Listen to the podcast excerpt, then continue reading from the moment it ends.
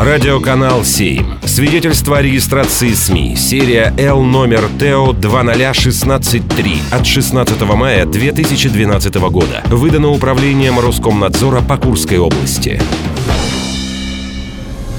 Наши новости.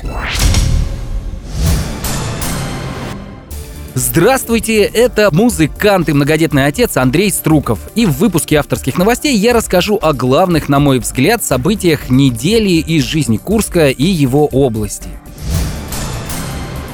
После капремонта торжественно открыли Рыльский дом культуры. Я, честно говоря, очень люблю Рыльск, был там неоднократно, и мне приятно смотреть, как за последние лет 25-30 этот город преображается. Ну а ДК, мне очень приятно, что я в нем 30 лет назад, занимаясь туризмом, ночевал в танцевальном зале. Тогда мне это казалось огромным зданием, и очень приятно, что его не забыли и вместе с памятниками культуры также отреставрировали.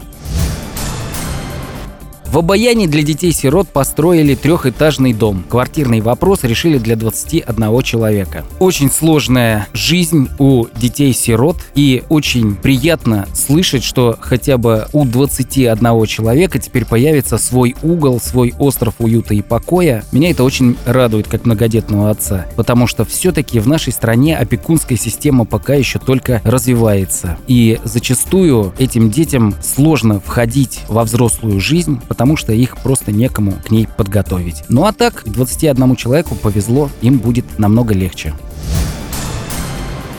Фойе Курского дома знаний открылась выставка работ молодых художников «Зимняя сказка». Как человек, совершенно не умеющий рисовать, мне всегда нравится любое живописное проявление человеческого таланта. Будь это взрослый художник, уже состоявшийся, или совершенно юный и пока еще пробующий свои шаги на поприще живописи. Я обязательно схожу на эту выставку, тем более, что зимняя сказка мне, как человеку, родившемуся зимой, я думаю, будет на что там посмотреть. Такой мне запомнилась неделя в Курске. Она была наполнена событиями и была хорошей. Это был музыкант и многодетный отец Андрей Струков.